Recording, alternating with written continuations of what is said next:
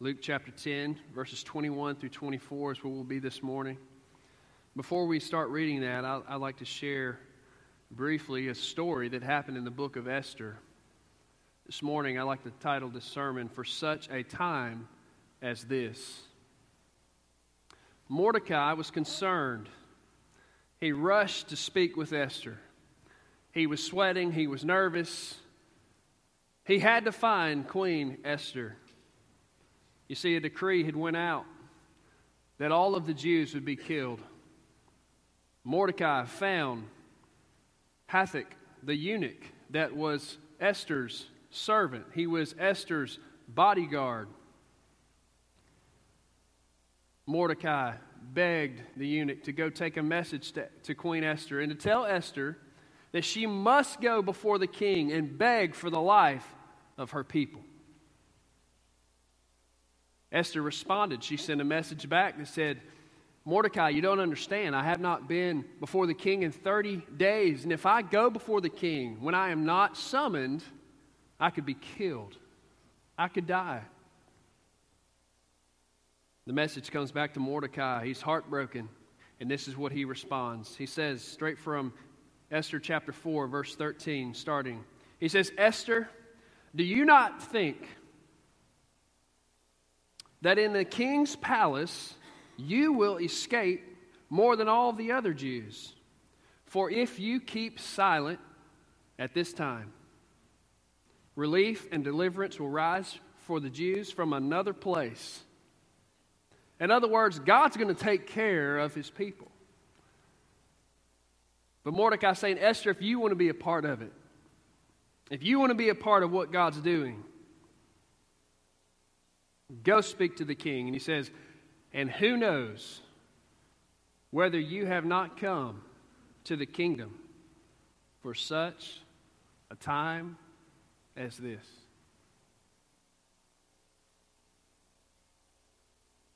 Then Esther told them to, to reply to Mordecai Go, gather all the Jews to be found in Susa, and hold a fast on my behalf, and do not eat or drink for three days, night or day.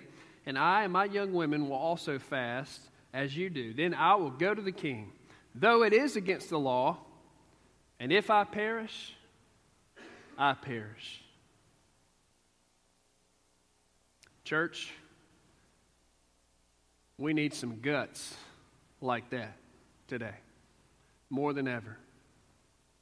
Luke chapter 10, we'll start reading verse 21. In that same hour, he rejoiced in the Holy Spirit and said, I thank you, Father, Lord of heaven and earth. Now, He is Jesus. Jesus is talking here, talking to the Father. He says, I thank you, Father, Lord of heaven and earth, that you have hidden these things from the wise and understanding and revealed them to little children. Yes, Father, for such was your gracious will. All things have been handed over to me by my Father, and no one knows the Son except the Father or who the Father is except the Son, and anyone to whom the Son chooses to reveal him. Then turning to the disciples, he said privately, Blessed are the eyes that see what you see. For I tell you that many prophets and kings desired to see what you see, and did not see it, and to hear what you hear, and did not hear it. There in the first verse. It says, In that same hour he rejoiced in the Holy Spirit. Why? We'll get to that in a second. It's because of the few verses preceding this passage. The Lord rejoiced. Did you know that Jesus was happy sometimes? He was filled with joy, he was excited.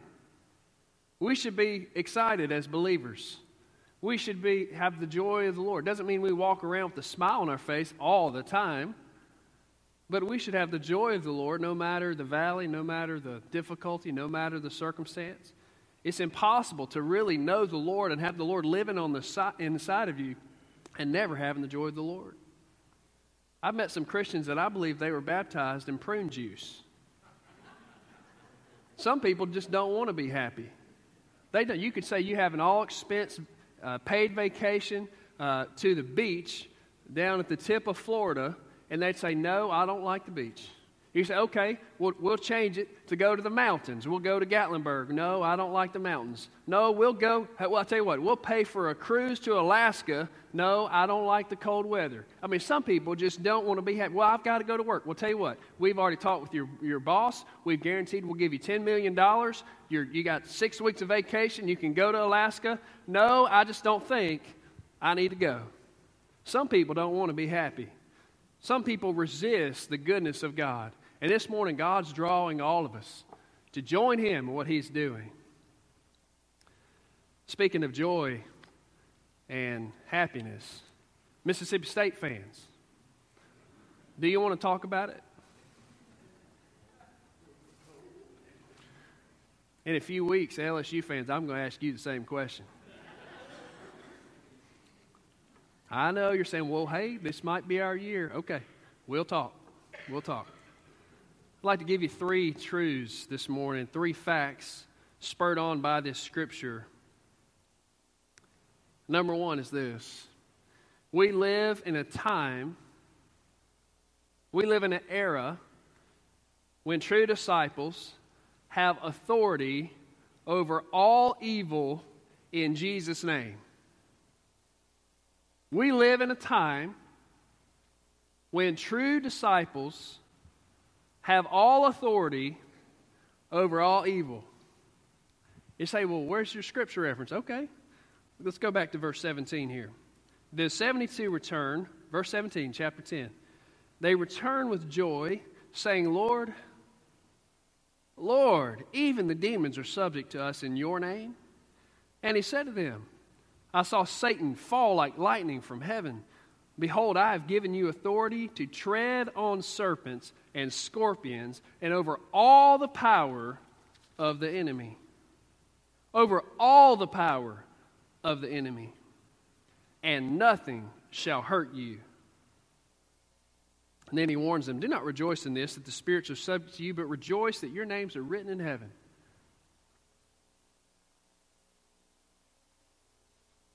You say that was given for the disciples. Well, friend, who do you think we are? We are the disciples that the disciples discipled. We are the, we're the result of the domino effect that has come down through the ages from these faithful 12 ordinary, untrained people that took the gospel to Asia, into Europe, into Africa. And we are the result of that. The gospel came to America years ago on a boat. Faith comes by hearing, and hearing by the Word of God.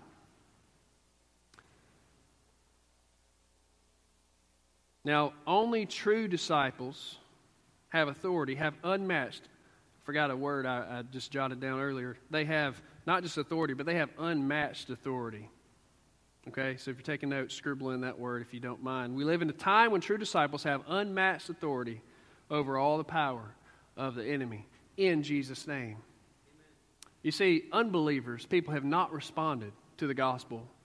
Uh, they are, they don't realize it, but they're under con- the control of Satan. And they don't have a clue. They're blinded, they're deceived, they, they have not. And by the way, that was us before Christ saved us. Amen? That was us. And the only difference today, church, between us and all the lost people all over Hancock County is the fact that God's grace saved us.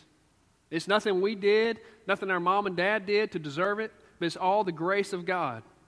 And so, for believers, those that uh, Colossians chapter 1 says, He delivered from the domain of darkness and transferred us to the kingdom of light, those people have power over all the enemy.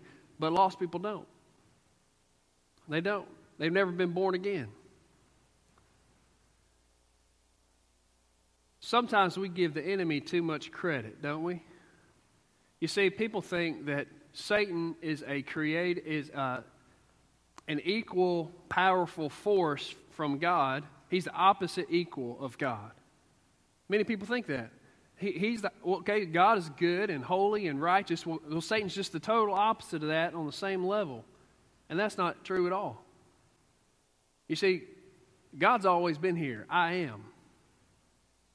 I was, I am, and I will be. Satan is different. He was created by God. The book of Job tells us that the enemy is on a leash. The book of Job tells us that the enemy can only go so far as God permits, as it passes through the sovereign hand of God. So there's a leash on Satan. He's not all powerful, he can't make you do one thing. Believer, the enemy, you say, well, the devil made me do it. No, he doesn't have that kind of power. Now, I'm not minimizing that, uh, that the, the enemy is not very powerful and very deceptive and very tricky. He's smart. But he can't make you do anything. He can't make me do anything, believer, because we have power over him in Jesus' name. Now, the enemy will attack you, right? The enemy will attack you where you're weak. He knows your struggles, he's going to attack you there. And he's patient, too. I mean, when you're having a strong week spiritually, he's not probably going to bring that greatest attack. He's going to wait until you take your eye off the ball. He's going to wait until you get comfortable. He's going to wait until you're not in right fellowship with God's people. And by the way, he's attractive. He's attractive. He's not walking around with a pitchfork and red horns. He's walking around, he's the best looking guy, the best looking girl, the smartest, smoothest. He allures, he deceives, he lies. And, believer, we do not need to be fooled by this enemy, nor his, minion, his little minions. If you walk by the Spirit, if you die to your flesh, you can have victory over every single attack of the enemy. Say that again. If you walk in the Spirit and if you die to your flesh, you can have victory over any attack of the enemy. And you know that Satan's not our greatest enemy? Did you know that? The greatest enemy is what? It's that old flesh that we still have to carry around. And sometimes we blame Satan for what that old flesh is doing. And friend, if that's you today, if that's me today, we need to rein that flesh in and tell that flesh, you rest crucified. You say, well, I don't love my wife and I love this other person. I, I get, uh, I just feel like I'm in love. Friend, you need to die to yourself. Love is a choice. Well, I don't feel like worshiping today. Friend, die to your flesh. Worship anyways, because the Bible says the rocks will cry out if you do not. You say, I don't feel like this, or I don't feel, friend, what if Jesus would have said when he was going to the cross? I don't feel like it today. You know, I've got a sinus infection. My family's driving me crazy. My mom's on my case. No, he went to the cross because he was obedient. His obedience led him to the cross. And so, what the Lord was so excited about in verse 21 is he realized his children, his disciples, un- started understanding this, and that made the Lord be filled with joy. They discovered they had power over any attack of the enemy. And then he probably thought, you know, I was really concerned about these kids. I was really concerned about these guys, but now, you know what? They might can do this. They might do they might do what I've called them to do. True followers always have power over the enemy. And, and including power cords. The question is today are you a true follower? That's a question you have to ask yourself. You say, Well, I grew up in the Baptist church, or I grew up in the Catholic church, or I grew up in the Methodist church, and we always went to church. Friend, going to church doesn't save you. You say, Well, I went through all these rituals and I did all these things. Friend, show me in the Bible where that says that's the way to heaven. The way to heaven, Jesus said, I am the way, the truth, and the life. And all who comes to the Father comes through me. Ephesians chapter 3 says, For it is by grace you have been saved through faith.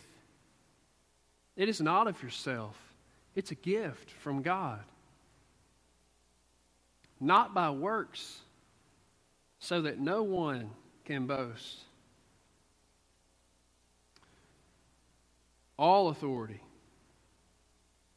Number two, we live in a time of unparalleled understanding. We live in a time in 2018 of unparalleled understanding. We have the Old Testament and we have the New Testament. We have 66 books of God's holy word in a language, in our language. We can understand it. For those of us that cannot read yet, we have audio versions of it. We have God's precious gift to us, His love letter to us. We have understanding. We now we are on post cross era. We now see clearly prophecies fulfilled even at the cross. We see how the Old Testament, from Genesis all the way through, ties into the New Testament mission to make disciples of all nations. We understand now what Jesus was doing when he went to the cross and when he rose again.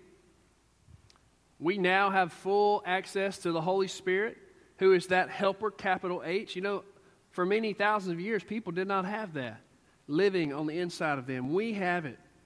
We live in a time of unparalleled understanding. We know our purpose. We know, according to God's word, our marching orders.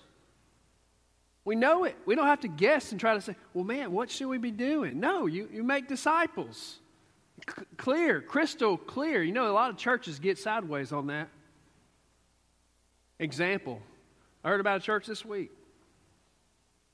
Sweet Country Church raised up a lot of people, but they may have lost their way. Told the youth pastor, we can only take 28 kids to camp. Now, keep in mind, to go to the camp at this church, you have to pay your way fully. Okay? So it's not like the church was paying for it. You know, the, the excuse was, well, we'd have to rent an extra church van to, to take all those kids. To that, I say, can, can you not volunteer some folks to drive their cars to camp, drop them off, and come back home, and then send, send another group to go get them? I mean, it, it, a church that's telling, t- telling the student pastor, we got to cut off the limit at 28. Friend, that is not a New Testament minded people. And that can happen to us. We can forget our way. The marching orders are very clear. There is no excuse. We are here for the glory of God, and we are here to make a fat splash in this city. We are here to be a torchbearer, to pass the baton of the faith to those that come behind us. We live in an incredible missions era. We come on the curtails of William Carey, Lottie Moon, Hudson Taylor, Billy Graham. You know, last year, the Southern Baptist Convention churches, local churches, raised $159 million for the Lottie Moon Christmas offering. That's the second highest ever. $159 million. And that goes, 100% goes to take the gospel to the nations. Isn't that awesome? And I would say 159 mil is just a drop in the bucket for the Lord. He owns it all. He owns a cattle on a thousand hills. He owns the hills. And he owns the potatoes underneath the hills. And he owns the earthworms trying to find light.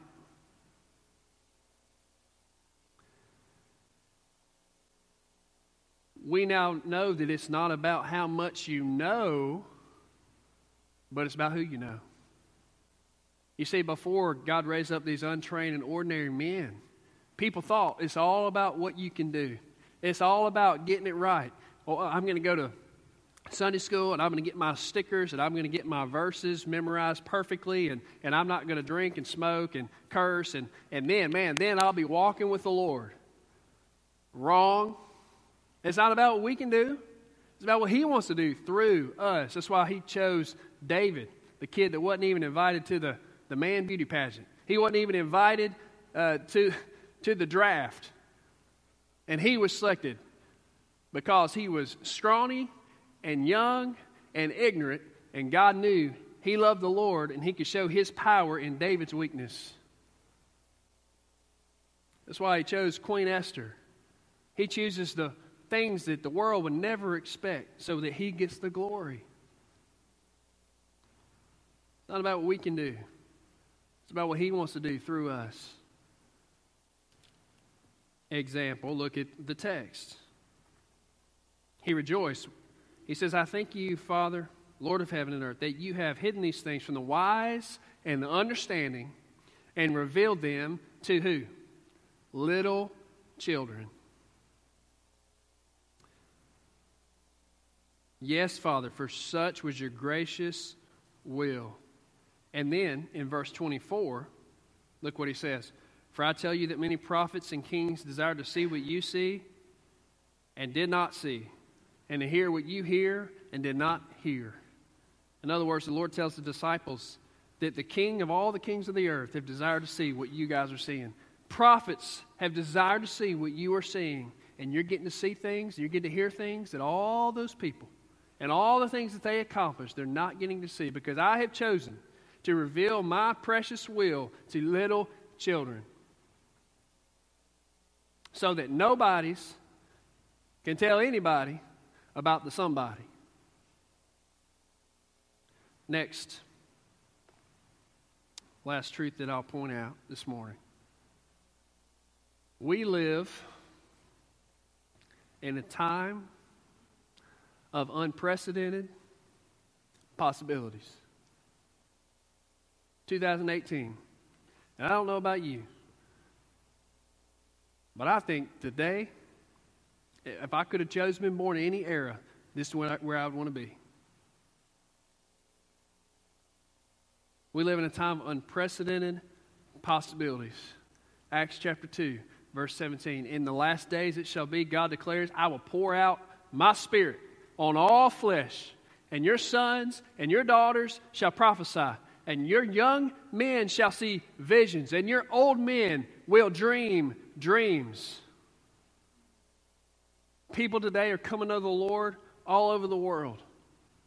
Where the American church has decided we're just going to stay put and do our thing, the Chinese church is taking, just moving in waves to take the gospel to the 1040 window. In Cuba, revivals breaking out, people coming to the Lord every week. You say, well, sometimes God does that around here. Absolutely. How much more so would He do around here if we were all bro- broken and beg and cry out to God to move? Think about our church. We live in a time of unprecedented possibilities. Our church is filled with people who love the Lord. Not just a few, I mean a lot of people who really love Jesus. Our church is friendly. I mean, you can't say that about a lot of places in America. I had a dear friend from college that visited our church. He visited our church over the summer and he said, Brett, I have, I have uh, visited worship services all over the world Hindu, Islamic services, Jewish services. I've been to all kinds of churches my whole life. And what I experienced when I came to First Baptist Bay St. Louis, I felt something I've never felt before. He says, I was overwhelmed. I've never experienced people being that friendly to me and genuinely caring about me. I about fell out when he told me that I said, wow, that's a strong witness to our people. Our church is resilient. Think of all of the hurricanes that have hit this area since 1898 when our church started. All of the hurricanes, how many times they had to tear it down and build the building back up mud out the houses, build the houses back. Our church is filled with people who want to genuinely walk by faith. Feel with people that don't want to play church games, but they want to follow the Lord. Lord, we want what you want. God, we want to go where you call us to go. Second Chronicles chapter 7 verse 14 says, "If my people who are called by my name will humble themselves and pray and seek my face and turn from their wicked ways, then I will hear from heaven and I will forgive their sin and I will heal their land. I believe that's what God wants to do today. Brokenness and prayer, brokenness and prayer plus the Lord equals a great movement of God. Are you broken today? Are you broken that 46,000 people in Hancock County, most of whom who don't know the Lord today? 90% of our county admits to not having any church home. 90%, 46,000 people. I want to announce that 29 days from now, 29 days from now, we're going to have a meeting. And I'm calling it the Antioch meeting. A Antioch meeting. You'll hear about it in the next few weeks. 29 days from now. The Antioch meeting. And at that meeting, I'm going to do a brief devotional from Acts chapter 13, just three verses, three or four verses. And we're going to pray together as a church, those that want to come. From 5 o'clock to 7 o'clock in the afternoon, 5 o'clock to 7. We're going to pray together and we're going to have a brainstorming session together. We're going to have a whiteboard, we're going to pray, and we're going to see and hear from heaven and the directions that God wants our church to go. You say, why? Because we need to hear from the Lord. We live in a time of unprecedented possibilities. By the grace of God, we have if a few more things go through, through we're going to have about $125,000 that we have to pay on our building here. And our payment right now is close to $7,000 a month that we pay. $7,000 to pay off our, our note. Very aggressive uh, payment plan. It's pretty awesome. Attack the debt, right? But our interest on that 125 or however much it is right now is about 800 at least $800 per month that we're paying in interest. And it has been close to $1,000 a month. Actually, it was $1,200, $1,300 a month that we're paying every single month. We're paying that in interest. Okay? Think about that $1,000 a month. So, what if we pray and we just ask God to pay for it? Let's just believe by faith God owns the bank. We're going to determine in our own heart to pray about how much we should give personally to pay this thing off. And how awesome would it be if we knocked that thing off before the end of the year? God knocks it off. Just something to think about. Say, Pastor, aren't you taking a risk? Absolutely. I mean, you want to you want to walk through life without without taking risk? By the way, in the LSU state game, that was not a targeting call on that linebacker. If you're going to play football today in America, you got to you have to just wear pillows and act like a princess. You say, "Well, it's a safety thing." Okay. Really? Anything that you do is a risk. This fun. I mean, water skiing. Let's just ban water skiing. Let's ban skydiving. That's a risk. Let's, st- let's make it illegal to ride a horse. Riding a horse is dangerous. People have died for thousands of years riding a horse. A life that never takes any risk. How sad. In church, we live in an era and time of unprecedented possibilities. And I don't know about you, but I don't want to look back and say, man, I wish I would have trusted God a little more. I wish I would have believed that He's all powerful and He owns the bank and He actually cares about lost people and He actually has given us His Spirit to help us do His will. Life's too short to not trust the Lord a little bit. I'll close with this verse, Romans 13, chap, uh, verse 11. Romans 13, verse 11 says this Besides this, you know the time, that the time The word for time in the Greek is kairos, kairos. Here it means a time for a call to action. Besides this, you know the time that the hour has come for you to wake from sleep. For salvation is nearer to us now than when we first believed. The night is far gone, the day is at hand.